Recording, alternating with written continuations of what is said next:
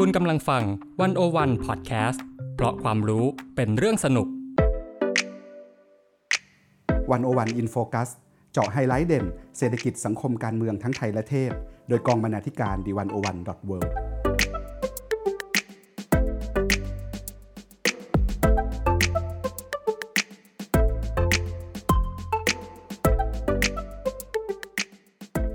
สวัสดีค่ะขอต้อนรับเข้าสู่รายการ101 In Focus ค่ะวันนี้คุณอยู่กับข้าวทิพย์สุดารัตน์พรหมศรีใหม่กองบรรณาธิการ 101.world ค่ะครับและเบนวงศ์พันธ์อมรินทร์เทวาบรรณาธิการ 101.world ครับค่ะ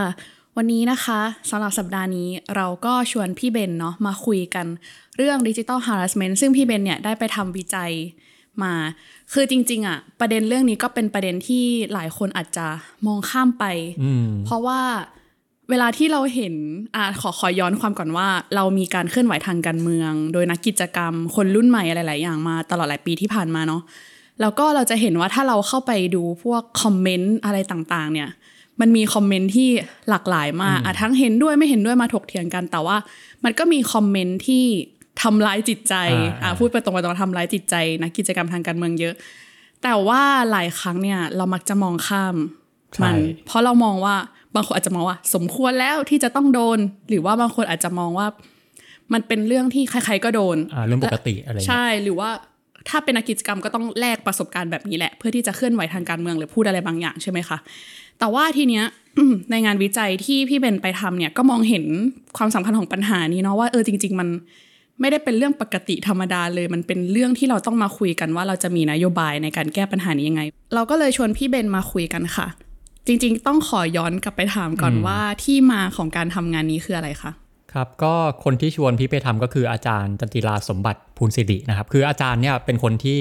ศึกษาเรื่องของความเคลื่อนไหวบนโลกดิจิทัลมายาวนานเนาะแล้วก็มีความสนใจเรื่องของ Digital Harassment ซึ่งจริงๆที่ผ่านมาเนี่ยคืออาจารย์เขาก็มองเห็นเนาะก็ศึกษามานานนะครับก็จะเห็นว่ามันมีหลายรูปแบบมีทั้งมีเรื่อง IO บ้างมีเรื่องเปกาซัสมีเรื่องการใช้ข้อความโจมตีนู่นนี่อะไรเงี้ยซึ่งอาจารย์ก็ศึกษามานานแล้วก็รวมถึงพวกเราเองพวกเราก็รู้อยู่แล้วว่าสิ่งพวกนี้มันมีอยู่นะครับเราเล่นโซเชียลเรารู้อยู่แล้วแต่ว่า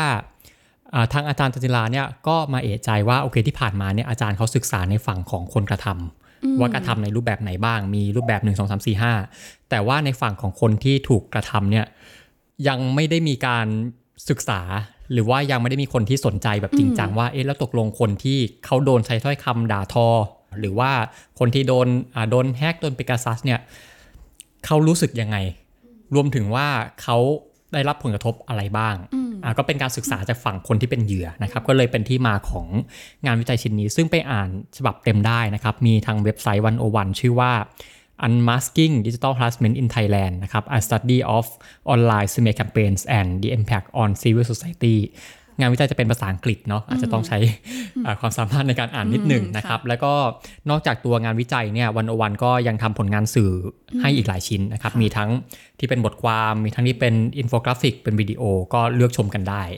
แล้วก็ก่อนจะไปเล่ารายละเอียดเนี่ยจะต้องหมายเหตุไว้ก่อนนิดนึงว่าคืองานวิจัยเนี้ยเราอาจจะศึกษาเฉพาะฝั่งของนักกิจกรรมในฝั่งที่เรียกว่าเป็นฝั่งต่อต้านเผด็จการฝั่งซ้ายว่าอย่างนั้นน่ะซึ่งจริงๆจะว่าตามจริงเนี่ยการคุกคามออนไลน์เจอกันทุกฝั่งนะครับไม่ว่าจะเป็นฝั่งที่เชียร์ทหารหรือฝั่งที่ไม่ทหารเนี่ยทุกคนต่างเจอข้อความด่าทอตัวเองแต่ว่าอาจารย์เขาสนใจในฝั่งของที่เป็นฝั่งต่อต้านทหารซะมากกว่าเพราะอะไรเพราะว่าอาจารย์บอกว่าฝั่งนี้จะเสียเปรียบมากกว่าเพราะอะไรเพราะว่าคือนอกจากเขาจะโดนเล่นงานทางออนไลน์เนี่ยเขายังโดนเล่นงานทางกฎหมายด้วยคือมันเชื่อมโยงกันไปอีกเนาะใช่แล้วก็รวมถึงว่าคนที่เล่นงานเขาเนี่ยบางทีเป็นรัฐเองซึ่งแปลว่าคนฝั่งเนี้ยเขาเสียเปรียบมากกว่าในสงครามครั้งนี้ค่ะทีนี้คำถามแรกที่อยากถามคือว่าเราอยากรู้เบื้องต้นก่อนเลยว่านักกิจกรรมได้รับผลกระทบอะไรจากการคุกคามทางดิจิตอลบ้างคือหลายคนก็อาจจะเห็นแหละว่ามันมีคอมเมนต์อะไรมาแต่ก็เห็นเขาเคลื่อนไหวได้อีกเรื่อยๆนี่แล้วจากการวิจัยนี้พี่เบนไปเจออะไรมาบ้างคะเราได้คุยกับนักกิจกรรมมาหลายคนมากๆนะครับก็มีทั้งที่คุยกันแบบสัมภาษณ์เชิงลึกคุยกันตัวๆเนาะแล้วก็มีทั้งที่คุยผ่านไม่ใช่คุยเนาะเรียกว่าทำแบบสอบถามนะครับว่าให้เขาติ๊กว่าเขาเจออะไรแบบไหนบ้างรวมๆเนี่ยคุยกันมากถึงประมาณ 50-60 คนซึ่งก็เป็นข้อมูลที่ใหญ่มากนะครับก็เบื้องต้นเนี่ยคือหลายคนก็เผชิญประสบการณ์แตกต่างกัน หลากหลายมากนะครับแล้วก็ผลกระทบที่เขาได้รับก็มีหลากหลายบางคนได้รับผลกระทบก็จริงแต่ว่าจัดการได้แต่บางคนที่จัดการรับมือไม่ได้ก็มีเหมือนกันอาทิตย์นี้ก่อนจะไปดูผลกระทบอะเรามาดูก่อนเนาะว่าโดยทั่วไปเนี่ยคนโดนคุกคามแบบไหนมากที่สุดนะครับก็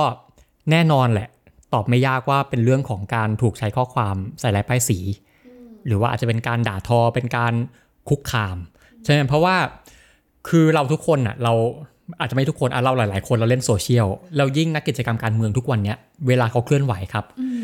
โซเชียลเป็นช่องทางหลักใช่ไหมเพราะฉะนั้นเวลาที่เขาออกมาเคลื่อนไหวอะไรต่างๆบน Facebook บน Twitter เนี่ยก็มันก็เลี่ยงไม่ได้ที่เขาจะโดนคอมเมนต์จากกลุ่มคนที่เห็นต่างจากเขาเพราะว่าเขาต้องตั้งโพสต์เป็นสาธารณะด้วยเนาะเพื่อที่จะแบบขยายแนวคิดอะไรอย่างงี้ใช่ไหมคะใช่มันก็เลยเป็นการคุกคามที่เขาเจอมากที่สุดนะครับแต่ว่าอันนี้ไม่ใช่รูปแบบเดียวมันจะมีรูปแบบที่ว่ามันซับซ้อนกว่านั้นอย่างเช่นอะไรอย่างเช่นการถูกใช้ติดตั้งโปรแกรมสอดแนมทางอุปกรณ์ดิจิตอลอย่างที่เราเคยได้ยินข่าวPegasusอันนี้นักกิจกรรมก็โดนเยอะหรือว่าอาจจะโดนพวกแฮกข้อมูลแฮก Facebook อะไรเงี้ยก็มีหลายแบบแต่ว่าที่เราจะเล่าวันนี้เราอาจจะเน้นไปที่รูปแบบของการถูกใช้คอมเมนต์เนาะใช้ข้อความใส่ป้ายสีเป็นหลักซึ่งเป็นรูปแบบที่คนเจอมากที่สุดกลับมาที่คำถามที่เขาถามว่าแล้วการที่เขาต้องมานั่งมามองเห็นข้อความที่มาด่าเขาทุกวันทุกชั่วโมงเนี่ยเขาได้รับผลกระทบอะไรแน่นอนที่หนักสุดก็คือผลกระทบทางใจ uh-huh. ก็นึกภาพเอาถ้าเป็นพวกเราเองอ่ะ uh-huh. เราเจอข้อความที่มาด่าเราโอ้ยด่าพ่อด่าแม่หรือว่าอะไรอย่างเงี้ย uh-huh. คือแน่นอนว่าเราจะรู้สึกไม่ดีก็เลยทำให้หลายคนเนี่ยเขาตอบแบบสอบถามเนาะรวมถึงที่เขามาคุยกับเราเนี่ยเขาบอกว่าเขารู้สึกเครียดรู้สึกเครียดรู้สึกจิตตกบางคนก็บอกว่ารู้สึกหดหู่ว่าทำไมมนุษย์ถึงใช้คำรุนแรงกันได้ขนาดนี้อะไรเงี้ยความรู้สึกก็มีหลากหลายทีนี้เราก็ถามต่อไปอีกว่าแล้วในข้อความที่คุณเจอทั้งหมดเนี่ยคุณรู้สึกว่าข้อความแบบไหนที่คุณเห็นแล้วอ่ะคุณรู้สึกเจ็บปวดที่สุดมันส่งผลกระทบกับใจที่สุดส่งผลที่สุดใช่ไหมคือนักกิจกรรมพวกนี้คือเป็นนักกิจกรรมที่เขาเคลื่อนไหวเรียกร้องประชาธิปไตยหรือว่าเรียกร้องการปฏิรูปสถาบันกษัตริย์ซึ่งมันแตะประเด็นอ่อนไหวเยอะ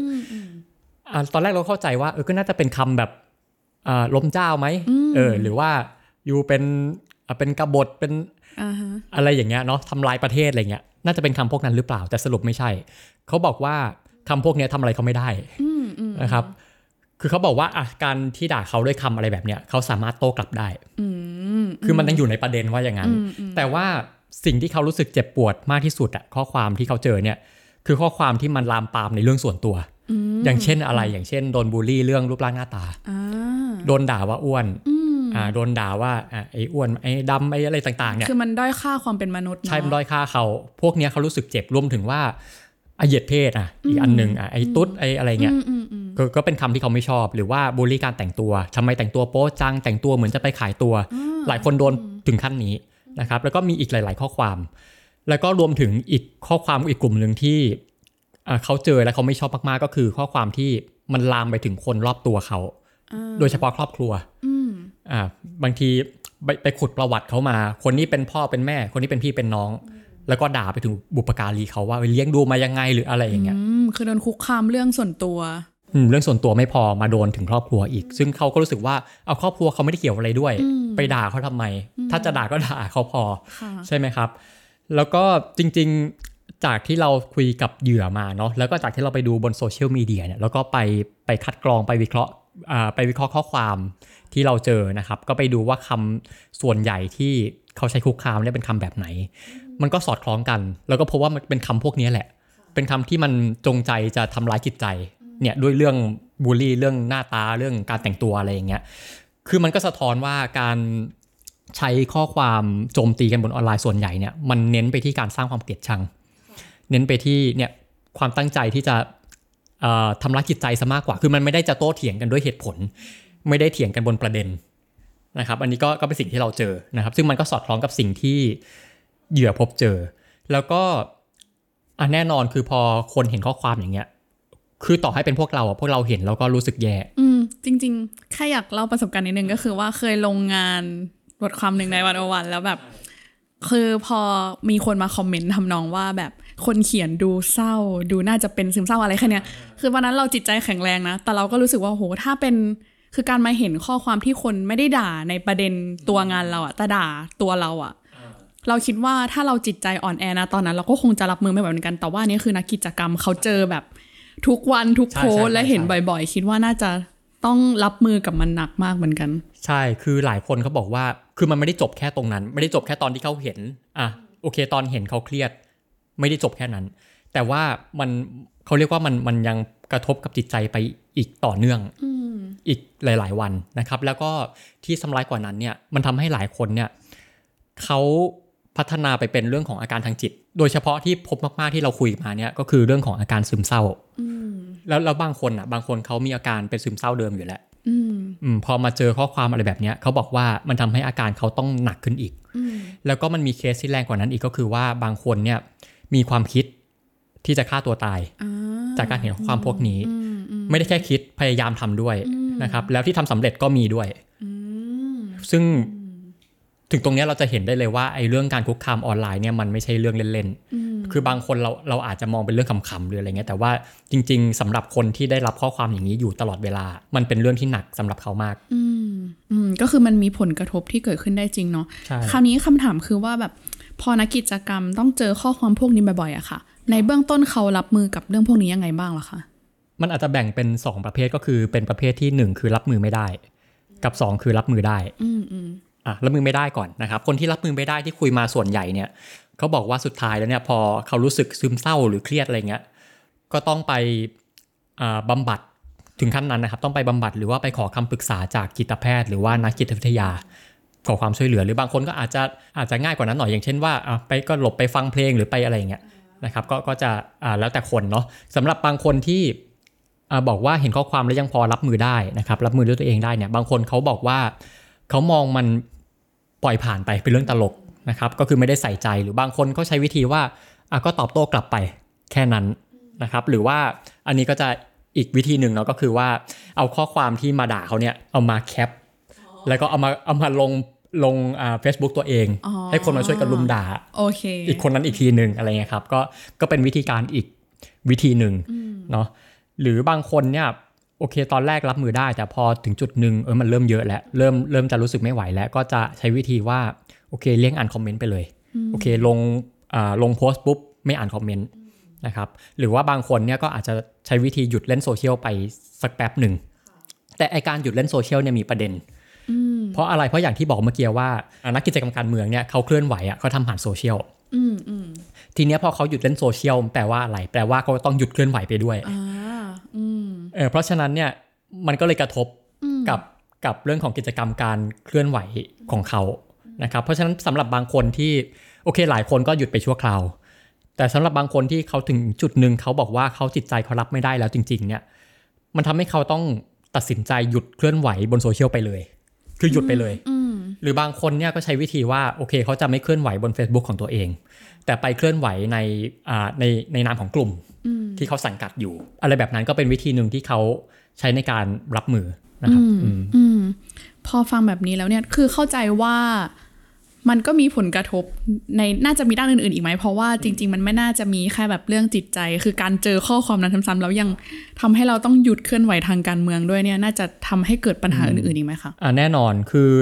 พอพูดถึงเรื่องผลทางจิตเนี่ยมันจะส่งต่อไปอีกหลายๆเรื่องอย่างเช่นเรื่องอะไรเรื่องหนึ่งก็คือเรื่องสุขภาพร่างกายเนี่ยแหละนะครับพอบางคนเนี่ยโอเคเป็นซึมเศร้าหรือเครียดอะไรเงี้ยมันจะส่งผลต่อร่างกายอย่างเช่นว่ารู้สึกเบื่ออาหารมันมีจริงๆมีคนตอบแบบนี้นะครับบางคนก็พอกินอาหารน้อยก็รู้สึกว่าน้ำหนักลดหวบเลยนะครับหรือบางคนก็สุขภาพร่างกายแย่ลงคือป่วยบ่อยขึ้นอะไรอย่างเงี้ยก็มีคนตอบมาอะไรประมาณนี้หลากหลายหรือว่านอกเหนือจากเรื่องสุขภาพเนี่ยมันก็ยังส่งผลไปถึงเรื่องของความสัมพันธ์กับคนรอบตัวบางคนสมมุติเป็นอาการเป็นซึมเศร้าหรือเป็น PTSD อะไรขึ้นมาเนี่ยคนรอบข้างบางทีเขาไม่เข้าใจว่าทำไมอยู่ๆทำแบบนี้ทำไมอยู่เป็นแบบนี้ก็เลยกระทบกับความสัมพันธ์ตรงนี้เนาะส่วนหนึ่งแล้วก็อีกส่วนหนึ่งก็คือว่าแน่นอนพอจิตใจเราไม่ได้แข็งแรงอะไรเงี้ยมันส่งผลไปถึงชีวิตการเรียนการทำงานตรงนี้มันก็ชะงักไปด้วยนะครับเพราะฉะนั้นมันไม่ได้หยุดแค่เรื่องของสภาพจิตใจแค่นั้น คือมันกระทบกับเรื่องอื่นๆในชีวิตด้วยคือการใช้ชีวิตประจำวันมันก็เปลี่ยนไปเนาะคนรอบข้างความสัมพันธ์คนรอบข้างมันก็สั่นคลอนแล้วก็ไหนจะเรื่องหน้าที่การงานซึ่งบางคนก็อาจจะโดนปฏิเสธงานไม่ให้ร่วมงานด้วยโดนพักการเรียนเพราะว่าแบบเหมือนคนๆนึงมันถดถอนจิตใจแล้วมันก็คงจะใช้ชีวิตได้ยากใช่จริงอันนี้ที่ข้าวพูดมาก็ถูกก็คือมันไม่ได้แค่เรื่องจิตใจอย่างเดียวแต่ว่าแบบบางคนเขาเรื่องของผลกระทบทางการงานทางเรื่องของการเรียนเนี่ยมันมีผลอย่างที่ข้าวบอกว่าโอเคสมมุติว่าบางทีนายจ้างเขามีทัศนคติที่ตรงข้ามกับตัวเขามันก็ทำให้หลายคนถูกไล่ออกอาจจะไม่หลายคนมีบางคนเนาะถูกไล่ออกหรือบางคนก็ไม่สามารถที่จะอยู่ในบริษัทนั้นต่อได้นะครับอะไรประมาณนี้นะครับรวมถึงเรื่องการเรียนด้วยบางคนก็อาจจะมีปัญหากับคุณครูมีปัญหากับเพื่อนอะไรอย่างเงี้ยมันไม่ใช่แค่เรื่องจิตใจอย่างเดียวนะครับเพราะฉะนั้นที่เราพูดมาทั้งหมดเนี่ยเราจะเห็นได้ว่าผลกระทบจากการคุกคามทางดิจิทัลที่นักกิจกรรมได้รับเนี่ยมันไม่ได้หยุดแค่บนหน้าจอแต่ว่ามันไปถึงพื้นที่บนชีวิตจริงของเขาด้วยนะครับเพราะฉะนั้นเนี่ยมันร้ายแรงกว่าที่เราคิดมากแต่ว่ามันเป็นอะไรที่เขาไม่เคยมาเล่าอาจจะเคยแหละแต่ว่าอาจจะมีน้อยแล้วพอเขาไม่ค่อยมาเล่าเนี่ยเราก็ไม่รู้แล้วก็เรายังไม่ได้มาพูดเรื่องนี้กันจริงจังเนาะแล้วอันเนี้ยที่พี่พูดถึงมาทั้งหมดเนี่ยมันก็ยังเป็นแค่สโคปเรื่องของการคุกคามทางหน้าจอทางออนไลน์เท่านั้นแต่ว่าในความจริงเนี่ยอันนี้ต้องบอกไว้ก่อนนะเกริ่นไว้ก่อนว่าจริงๆหลายคนเนี่ยเขาไม่ได้จบแค่นั้นอีกเขายังโดนคุกคามซ้อนอีกชั้นหนึ่งโอเคเขาโดนคุกคามทางหน้าจอมาแล้วแต่หลังจากโดนคุกคามทางหน้าจอเนี่ยเขาโดนคุกคามบนโลกออฟไลน์ด้วยอีกชั้นหนึ่งเพราะฉะนั้นผลของมันเนี่ยมันไกลกว่านั้นอีกอันนี้คือสิ่งที่อยากจะถามเพราะว่าจริงๆแล้วเนี่ยเวลาที่เราเจอคอมเมนต์อะไรต่างๆบนโลกออนไลน์อ่ะมันจะมีคอมเมนต์บางประเภทที่บอกว่าเดี๋ยวเจอกันเดี๋ยวเจอแน่ถ้าไปเดินอยู่ตรงนู้นระวังตัวนะคือมันจะมีข้อความประมาณนี้ก็เลยอยากรู้ว่าแบบไอ้พวกเนี้ยพอมันในชีวิตจริงของนักกิจกรรมมันเจอมากน้อยแค่ไหนคะพี่เบนการคุกคามจากโลกออนไลน์ไปสู่โลกออฟไลน์เนี่ยใช่คือข้อความพวกนี้มีเยอะสมมุติเราแสดงความเห็นอะไรที่มันล่อเป้ามันก็จะมีคนมาคอมเมนต์อะไรแบบเนี้ยเนาะว่าอย่าให้เจอนะจะกระทืบอะไรเงี้ยมันมีอะไรแบบนี้เยอะซึ่งบางคนอาจจะมองว่าเป็นเรื่องขำๆหรือบางคนบอกว่าอย่าไปใส่ใจมันเลยมันเขาแค่ขู่อาจจะไม่จริงหรอกอาจจะไม่จริงหรอกแต่จากที่คุยมาเนี่ยมันมีเคสที่โดนจริงซึ่งมันเริ่มมาจากออนไลน์นะครับอย่างกรณีหนึ่งที่เป็นกรณีตัวอย่างที่ดีเนี่ยคือกรณีของจานิวนะครับจานิวศิลวิทย์นะครับคือเป็นคนที่เราสัมภาษณ์บนคลิปวิดีโออยู่คลิปหนึ่งนะเดี๋ยวเราจะบอกอีกทีว่าเป็นยังไงนะเป็นคลิปไหนยังไงนะครับกรณีของจานิวเนี่ยก็คือตอนนั้นเขาโพสต์เนื้อหาที่ไปวิพากษ์วิจารณ์พลเอกเปรมถ้าจำไม่ผิดซึ่งพลเอกเปรมเนี่ยก็เป็นคนที่มีคนเคารพรักเยอะนะครับพอเขาไปวิจารณ์แบบนั้นบนโซเชียลเนี่ยก็เลยทำให้หลายคนเข้าไปรุมด่าเขานะครับก็โอเคก็โดนด่าด้วยคำหลากหลายแต่ก็มีจำนวนหนึ่งที่เนี่ยอย่างที่ข้าวบอกนั่นแหละว่าอย่าให้เจอข้างนอกนะจะอย่างงู้นจะอย่างนี้เข้าใจว่าเหตุการณ์นี้น่าจะเกิดก่อนที่จะมีการเกิดม็อบปี63ใช่ไหมคะอันนี้สักพักหนึ่งแล้วประมาณช่วงถ้าจะไม่ผิด59 60 61แถวๆนี้นะครับก็โดนข้อความแบบนี้ซึ่งตอนแรกจานิวเองเนี่ยก็ไม่ได้คิดอะไรก็นึกว่าแค่นักเล่นคีย์บอร์ดทั่วไปแต่ไปมาเนี่ยเขาโดนทำร้ายร่างกายจริงๆซึ่งเขาก็เชื่อว่ามันเกี่ยวข้องกันอันนี้กรณีนึงก็คือกรณีของการทำร้ายร่างกายที่เกิดขึ้นเป็นผลพวงจากโลกออนไลน์เนาะก็มันจะมีอีกแบบนึงที่นักกิจกรรมอันนี้โดนกันเยอะเลยนะครับก็คือเรื่องของการใช้กฎหมายมาเล่นงานซ้ำอย่างเช่นอะไรอย่างเช่นว่าสมมติพี่นะสมมติว่าพี่ไปโพสต์ข้อความที่มันหมิ่นเหม่ต่อสถาบันในช่วงแรกเราจะโดนคุกคามก่อนเนาะว่าโอเคเฮ้ยอยู่ลมเจ้าเป็นกบฏสร้างชาติอะไรเงี้ยตอนแรกจะด่าก่อนแต่ไปมาเนี่ยมันจะไม่โดนแค่นั้นคือมันจะมีคนอยู่กลุ่มหนึ่งที่มาแคปหน้าจอของเรานะครับแล้วก็เรียกว่าอะไรเอาไปแจ้งว่าเนี่ยคนนี้ทำผิดมาตรา112ซึ่งการทำแบบนี้มันทำเป็นระบบนะครับคืออย่างที่เราจะเห็นว่ามันจะมีกลุ่มที่เป็นกลุ่มปกป้องสถาบันนู้นกลุ่มนู้นกลุ่มนี้อะไรเงี้ยแล้วถ้าเกิดว่าเราลองไปดูหน้าฟีดหน้า Facebook อะไรต่างๆของเขาเนี่ยมันจะมีส่วนที่เขารับแจ้งคือเขาบอกว่าเขาก็จะเขียนข้อความไว้เนาะว่าถ้าเกิดว่าใครไปพบเห็นเบาะแสการกระทำผิดมาตรานี้สามารถส่งหลักฐานมาได้ทางอินบ็อกซ์อะไรอย่างเงี้ยคือมันทำเป็นระบบมากนะครับแล้วก็มีหลายคนที่โดนในข้อหานี้เนาะแล้วผลที่ตามมาของการโดนกฎหมายเนี่ยคืออะไร อันดับแรกเลยก็คือพวกเขาเนี่ยจะต้องไปเสียเวลากับการต่อสู้ทางกฎหมายคือคดีอะไรต่างๆนี้มันก็ใช้ทั้งแรงใจเงินส่วนตัวชีวิตประจำวันอะไรไปเยอะมากเหมือนกันใช่ๆซึ่งมันใช้ทรัพยากรเยอะในการต่อสู้เนาะคือต่อให้บางคนท้ายที่สุดจะยกฟ้องก็จริงแต่ว่าเขาเสียเวลาไปแล้วเขาเสียเงินไปแล้วนะครับแล้วบางคนเนี่ยมันจะมีเคสที่ว่าโดนไปฟ้องในหลายจังหวัดไปฟ้องที่เชียงใหม่คือตั้งใจแกล้งแหละก็คือพอไปสมมติไปฟ้องที่เชียงใหม่เนี่ยเขาก็ต้องเดินทางไปต่อสู้ที่เชียงใหม่ไปขึ้นศาลที่เชียงใหม่อะไรเงี้ยหลายคนก็ไปโดนหลายจังหวัดก็จะต้องเดินทางไปตรงนู้นตรงนี้ก็เนี่ยก็เสียทั้งเงินเสียทั้งเวลานะครับแล้วในบางกรณีเนี่ยพอต่อสู้ก็ต่อสู้ไม่สำเร็จเนาะก็โดนโทษก็ต้องติดคุกใช่ไหมอย่างที่เราได้ยินข่าวนะครับเพราะฉะนั้นเนี่ยการที่พวกเขาต้องมาต่อสู้ทางกฎหมายบางคนต้องติดคุกอะไรอย่างเงี้ยมันก็เป็นผลกระทบทางจิตใจที่มันเกิดขึ้นอีกชั้นหนึ่งในทางอ้อมเราเลยพูดอย่างนั้นก็ได้นะครับรวมถึงกรณีอย่างการทำร้ายร่างกายด้วยนะครับก็พอแน่นอนแหละทุกคนน่ะไม่ว่าใครที่โดนทำร้ายร่างกายเนาะทุกคนได้รับผลกระทบทางจิตใจอยู่แล้วการที่โดนอะไรแบบเนี้ยมันเป็นผลลัพธ์ที่มันเกิดขึ้นทางอ้อมเราเรียกว่าทางอ้อมเนาะจากออนไลน์นะครับคือบางคนเนี่ยตอนที่เขาเจอข้อความด่าเขาทางออนไลน์ได้บางคนเขาเฉยๆนะบางคนบอกว่าเอ้ยทำอะไรไม่ได้แต่สุดท้ายอ่ะเขามาได้รับผลกระทบในขั้นนี้แหละในขั้นที่ว่าเขาต้องไปขึ้นศาลในขั้นที่เขาต้องมาติดคุกเพราะฉะนั้นสุดท้ายอ่ะไม่ว่ายังไงก็ตามมันโดนผลกระทบทางจิตใจอีกอยู่ดีอ่ะและอันนี้ยังเราไม่จบอีกเนาะว่าคนเขาโดนคุกคามทางออนไลน์มาแล้วขั้นในขั้นแรกใช่ไหมขั้นที่สองเขาโดนทางออฟไลน์มันมีอีกขั้นหนึ่งก็คือทางออนไลน์เหมือนเดิมแปลว่าอะไรแปลว่าพอสมมติฝั่งตรงข้ามเขารับรู้ว่าเราโดนทำร้ายร่างกายเราโดนจับติดคุกอะไรเงี้ยสิ่งที่เขาจะเข้ามาคุกคามเราก็คืออะไรก็คือเข้ามาสมน้ำหน้าโดนซ้ำเข้าไปอีกโดนซ้ำอีกชั้นหนึ่งชั้นที่3นะครับบอกว่าก็สมควรแล้วนี่ใช่ไหมทำผิดก็สมควรแล้วน่าจะโดนหนักกว่านี้อีกแล้วคนที่เห็นข้อความอะไรแบบนี้ก็รู้สึกว่าเฮ้ยแบบทำไมมนุษย์ด้วยกันทำไมถึงเขาถึงมาซ้ำเติมอะไรกันได้ขนาดนี้นะครับก็เป็นผลกระทบทางจิตใจที่เกิดขึ้นซ้ำซ้อนในหลายชั้น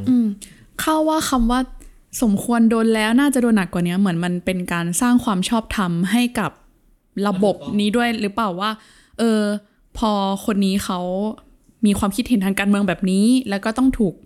ทำร้ายร่างกายหรือว่าถูกคอมเมนต์แบบนี้หรือว่าถูกดำเนินคดีแบบนี้มันเลยกลายเป็นว่าแบบพอมีคอมเมนต์แบบนี้มาอีกว่าสมควรโดนแล้วมันเลยยิ่งไปสร้างความชอบธรรมอย่างใช่ถูกต้องเลยอย่างที่ข้าวพูดมันก็ยิ่งซ้ำเข้าไปอีกที่เป็นวงจรแบบนี้เนาะใช่ครับทีนี้คือข้าวสงสัยค่ะว่าคือเราทุกคนที่มีความเห็นทางการเมืองเนี่ยทุกคนมีโอกาสที่จะแสดงความเห็นทางการเมืองเนาะแต่ว่าถ้าเราเจอเหตุการณ์แบบเนี้ยถ้ามีคนมาคุกคามมีคนไม่เห็นด้วยกับเราแล้วก็ไม่ได้ถกเถียงกันด้วยเหตุผลมาคุกคามเราเนี่ยเราจะสามารถป้องกันตัวเองหรือรับมือกับเรื่องนี้ในเบื้องต้นได้ยังไงบ้างคะครับก็จากที่คุยกับผู้เชี่ยวชาญทางดิจิทัลมาเนาะเขาก็จะแนะนำเบื้องต้นมานะครับบอกว่าก็อันดับแรกคือเราต้องพยายามสำรวจจิตใจตัวเองต้องถามตัวเองว่าเรารับมือไหวไหมรับมือไหวแล้วก็ทำต่อไปแล้วก็เล่นโซเชียลต่อไปแต่ถ้าเกิดว่าเราไม่ไหวล่ะเขาก็แนะนำมาว่าเราอาจจะต้องหยุดพักจากการเล่นโซเชียลไปสักพักหนึ่งหยุดไปก่อนนะครับแล้วพอถึงจุดหนึ่งเราอาการดีขึ้นเราโอเคขึ้นเราก็ค่อยกลับเข้าไปเล่นใหม่ได้นะครับหรือว่าก็อย่างที่หลายๆคนเขาทำแหละก็คือว่าถ้าไม่ไหวจริงๆอ่ะก็ไปหาจิตแพทย์เข้าไปหานักจิตวิทยาแต่ว่าอันนี้คือมันคือเบื้องต้นมากเนาะมันคือสำหรับในกรณีของการใช้ข้อความพวกคอมเมนต์สาระป้ายสีอะไรพวกเนี้ยแต่จริงๆอ่ะการคุกคามมันยังมีอีกหลายรูปแบบใช่ไหมมันยังมีอย่างที่บอกมีสปายแวร์บ้างมีการใช้มีแฮกนู่นแฮกนี่อะไรเงี้ยเพราะฉะนั้นทางผู้เชี่ยวชาญเนี่ยก็เลยแนะนำมานะครับเขาบอกว่าทุกคนเนี่ยเราอาจจะต้องคอยตรวจสอบอุปกรณ์ดิจิตอลของเราเองทั้งแล็ปท็อปทั้งมือถือ iPhone อะไรต่างๆเราอาจจะต้องมาดูว่าสิ่งที่เราใช้อยู่มันปลอดภัยขนาดไหนมันมีระบบรักษาความปลอดภัยให้เราเรื่องข้อมูลส่วนตัวยังไงบ้างอะไรแบบนี้ระบบสแกนไวรัสอะไรเราต่างๆเนี่ยเรารัดกุมพอไหมหรือว่าการตั้งรหัสผ่าน Facebook ตั้งรหัสผ่านอีเมลต่างๆเราดีพอไหมหรือว่าเราตั้ง2ชั้นหรือยังอะไรครับรวมถึงอาจจะต้องดูเนาะอย่างบนมือถือเนี่ยเรามีแอปอะไรแปลกๆอยู่ไหมนะอาจจะต้องลบออกหรือว่ามีแอปไม่จำเป็นอันไหนไม่ใช้แล้วก็ลบออกไปเถอะอะไรเงี้ยครับอะไรประมาณนี้เนาะหรือว่ามีลิงก์อะไรส่งเข้ามาเนี่ยก็อย่าไปคลิกมั่วซั่วเพราะตรงนี้มันจะเป็นช่องให้เขาสามารถเข้ามาโจมตีเราได้แต่โอเคแต่ต่อให้เราจะ ป้องกันตัวเองเนี่ยแต่ว่าอะไรไม่คาดคิดก็เกิดขึ้นได้ เราอาจจะโดนจากทางไหนไม่รู้ก็ได้ ทีนี้ถ้าเกิดว่าเราโดนคุกคามเรียบร้อยแล้วเนี่ยเราจะทำยังไงนะครับก็เหมือนเดิมคือต้องตั้งสติตั้งสติอันดับแรกก่อนว่าสิ่งที่เราโดนเนี่ยเราโดนอะไรอยู่แล้วเราจะทำยังไงเนาะแล้วก็ต่อมาเนี่ยก็มีข้อแนะนำว่าเราจะต้องเก็บบันทึกหลักฐานนะครับอย่างเช่นเราโดนแฮ็กอะไรยังไงกี่โมงนะครับจาก IP ที่ไหนพยายามแคปหน้าจอเก็บไว้นะฮะหรือโดน IO เนี่ยก็เอาแคปไว้อะไรอย่างเงี้ยแล้วก็เอาหลักฐานอะไรต่างๆพวกนี้อาจจะต้องไปขอความช่วยเหลือจากผู้เชี่ยวชาญทางดิจิทัลเพราะว่ามันเป็นอะไรที่ซับซ้อนเนาะเราอาจบางทีเราอาจจะแก้ด้วยตัวเองไม่ได้นะอาจจะต้องไปขอความช่วยเหลือจากคนกลุ่มนี้แต่อันนี้ที่พูดมาทั้งหมดเนี่ยมันคือการแก้ที่ตัวเองใช่ไหม เริ่มที่ตัวเองแต่ว่ามันก็ไม่ได้ทำให้ปัญหาหมดไปนะครับคือเราก็เลยต้องมาคิดด้วยว่าแล้วเราจะทำยังไงที่จะทำให้คนที่ออกมาแสดงความเห็นทางการเมืองทุกคนไม่ว่าจะฝั่งไหนจะสามารถออกมาพูดได้โดยที่ไม่เป็นอันตรายไม่ถูกคุกคามถูกคุ้มครองทั้งเสรีภาพความปลอดภัยต่างๆใช่เพราะฉะนั้นเนี่ยวิธีที่จะแก้ปัญหาอย่างยั่งยืนเนี่ยก็คือต้องทำตั้งแต่ระดับนโยบายของรัฐนะครับแล้วก็มันจะต้องดึงหลายภาคส่วนเข้ามามีส่วนร่วมมากมันเป็นเรื่องใหญ่มากในเรื่องนี้ซึ่งหัวใจของการแก้ปัญหาเนี่ยก็แน่นอนเนาะพอมันเป็นเรื่องนโยบายเนี่ยคนที่ต้องเทคแอคชั่นหลักๆก็คือรัฐนะครับก็มีข้อเสนอจากงานนี้นะครับว่ารัฐเนี่ยจะต้องมีแนวนโยบายที่จะต้องปกป้องเสรีภาพในการแสดงความเห็นของประชาชนเนาะอาจจะต้องไปดูที่กฎหมายบางตัวด้วยว่าบางทีกฎหมายเนี่ยอย่างเช่นพรบคอมบางทีมันถูกใช้เป็นเครื่องมือในการเล่นงานฝั่งตรงข้ามเสียมากกว่าอาจจะต้องไปแก้รายละเอียดบางตัวไหมหรือว่าอาจจะต้องมีการเพิ่มกฎหมายบางอย่างที่จะคุ้มครองเสรีภาพของคนให้มากขึ้นไหมแต่ก็คนก็อาจจะบอกว่าแต่ว่าทุกวันนี้ไม่แน่ใจเนาะแต่ว่าที่ผ่านมาอะไรเงี้ยจริงๆรัฐก็เป็นคนทำเองหรือเปล่าเขาอย่างที่เราเห็นในสภาเนาะที่มีการเปิดโปงมาไม่ว่าจะ IO หรือเพกาซัสเองเนี่ยสุดท้ายมันโยงไปที่รัฐแล้วเราจะจัดการกับสิ่งนี้กันยังไงดีเนี่ยถ้าเป็นรัฐใช่ไหมคะอันนี้แหละเป็นปัญหา นะครับก็จะมีข้อเสนอเบื้องต้นจากงานวิจัยว่าเราอาจจะต้องมีกลไกหรือว่าอาจจะต้องมีกฎหมายบางอย่างที่ช่วยจับตาช่วยตรวจสอบการกระทำของรัฐได้มากขึ้นแล้วก็รวมถึงว่ามันจะต้องเราจะต้องสามารถเอาคนทำผิดอ่ะมาลงโทษจริงๆได้เพราะถ้าเกิดเป็นอย่างเงี้ยสมมติที่ผ่านมาเนาะคือเราเปิดโปงได้ก็จริงว่าโอเคคนนู้นคนนี้อยู่เบื้องหลังกองทัพอะไรอยู่เบื้องหลังเนี่ยแต่สุดท้ายที่สุดมันก็จบแค่ตรงนั้นมันก็จบแค่ที่ว่าเขาไม่ยอมรับเราก็ทำได้แค่รับรู้ว่าโอเคมีประมาณนี้นะแล้วเขาก็ไม่ยอมรับว่าจริงๆแล้วเขาเป็นคนทำจริงไม่ยอมรับหรือว่าอาจจะยอมรับแค่ครึ่งเดียวอะไรอย่างเงี้ยนะครับสุดท้ายมันก็ยังไม่ได้นำไปสู่การแก้ปัญหาเนาะแก้ปัญหาแล้วก็ไม่ได้นำไปสู่การนำตัวคนผิดมาลงโทษได้จริงนะครับตรงนี้ก็เป็นอะไรที่เราจะต้องคิดต่อไปโอเคเท่าที่เราฟังมาทั้งหมดเนาะก็เราก็จะเห็นว่าจริงๆแล้วเรื่องบางเรื่องอ่ะที่มันเกิดขึ้นในออนไลน์เราคิดว่ามันเป็นการคอมเมนต์หรือการแสดงความคิดเห็นโดยทั่วไปโดยปกติหรือว่ามันเป็นสิ่งที่เราคิดว่าเราทำอะไรก็ได้อะไรกันแต่จริงๆมันมีคนได้รับผลกระทบอยู่มากแล้วก็จริงๆพอพูดถึงนะกิจกรรมที่อ่ะถ้าพูดกันตรงๆก็คือนำเสนอในความคิดเห็นที่อาจจะต่างจากรัฐอะไรอย่างเงี้ยก็ยิ่งได้รับผลกระทบเยอะแล้วส่งผลต่อการเคลื่อนไหวทางการเมืองเองส่งผลต่อชีวิตประจำวันของเขาที่เขาไม่สามารถดำเนินชีวิตไปได้เนาะเราก็จะเห็นว่าจริงๆแล้วเนี่ยแค่เพียงการเสนอความคิดเห็นทางการเมืองอะไรบางอย่างเนี่ยเราทุกคนควรจะต้องได้รับการคุ้มครองทั้งเรื่องความปลอดภัยและการแสดงความเห็นว่าทุกคนมีเสรีภาพที่จะทำมันได้เนาะทั้งหมดนี้นะคะก็คือเป็น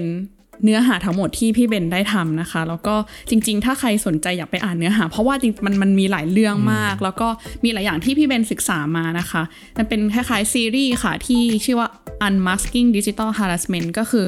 เป็นเรื่องของการถอดหน้ากาก Digital Harassment ว่ามีใครเป็นคนที่โดนกระทำอะไรบ้างเนาะมีหลายบทความมากรวมถึงมีคลิปวิดีโอนะคะถ้าใครสนใจก็สามารถไปติดตามได้ในเว็บไซต์ d101.world ค่ะครับเอาเป็นว่าเดี๋ยวเราจะแปะลิงก์ไว้ให้บนแคปชั่นละกันเนาะเผื่อใครสนใจไปอ่านต่อนะครับรวมถึงถ้าเกิดว่าจะเข้าทางเว็บ101เนี่ยก็อาจจะเข้าในช่องเสิร์ชก็ได้นะครับพิมพ์คำว่า Unmasking Digital Harassment เดี๋ยวก็จะขึ้นบทความมานะครับค่ะสำหรับวันนี้ข้าวทิพย์สุดารัตน์พรหมศรีใหม่กองบรรณาธิการ d101.world ค่ะและเบนวงพันธ์อมรินทร์เทวาบรรณาธิการ d101.world ค่ะวันนี้ก็ต้องขอสวัสดีค่ะสวัสดีครับ